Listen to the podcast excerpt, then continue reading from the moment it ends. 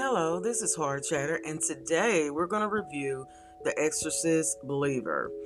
I was privy to go to see this movie yesterday, and I really enjoyed it. I mean, when I say really enjoyed it, I enjoyed it from the very beginning to the very end.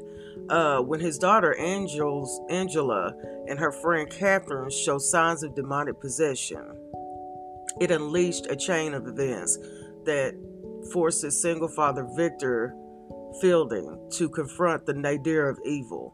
Terrified and desperate, he seeks out Chris McNeil, the only person who ever was alive to remember anything like this before.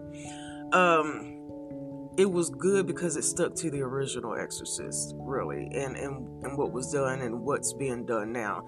There were sweet moments in the movie, but it really brought together the message that there is something evil on this earth, and that if we're gonna like a evil unseen type thing, an unseen war type thing, and that if we're gonna battle that and we're gonna confront that head on, that human beings, as human beings, we have to put our prejudices to the side, and that is where really was shining in this movie.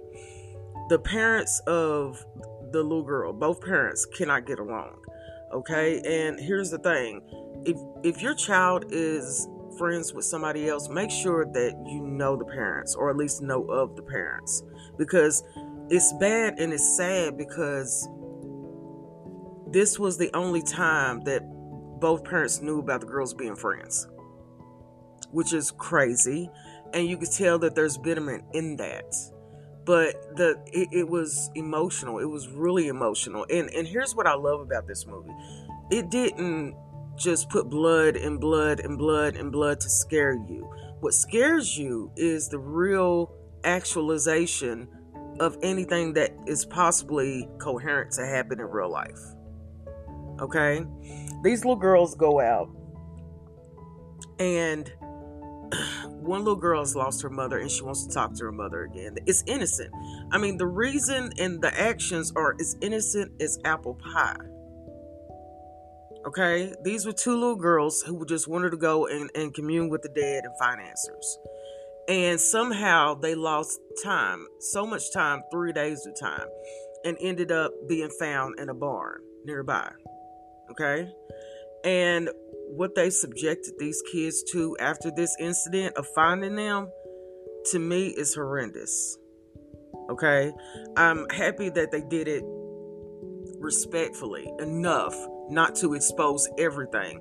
But, you know, that was already bad. And then the possession on top of that, you really feel bad for the kids. And you do get attached to these kids.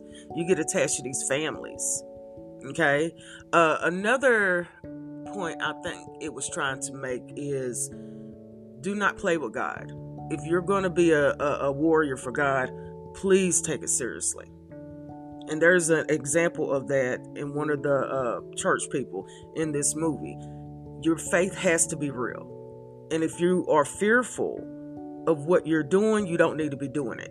And especially in the church, because there are real world consequences, you know, for people who actually believe in demonic possession and evil forces unseen to the naked eye.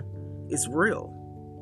And that if you're going to, like I said, if you're going to be involved in the church, if you're going to become like the one, there's a woman in the movie who passed up her chance of being a woman of God. And she did it because she had a child, and it's admirable how she feels. So if you want to see a good movie, worth the money, worth the time, I highly suggest you go see this movie, and I give it an easy 10 out of 10. So until the next time, this is Horror Chatter, and I thank you so much for listening.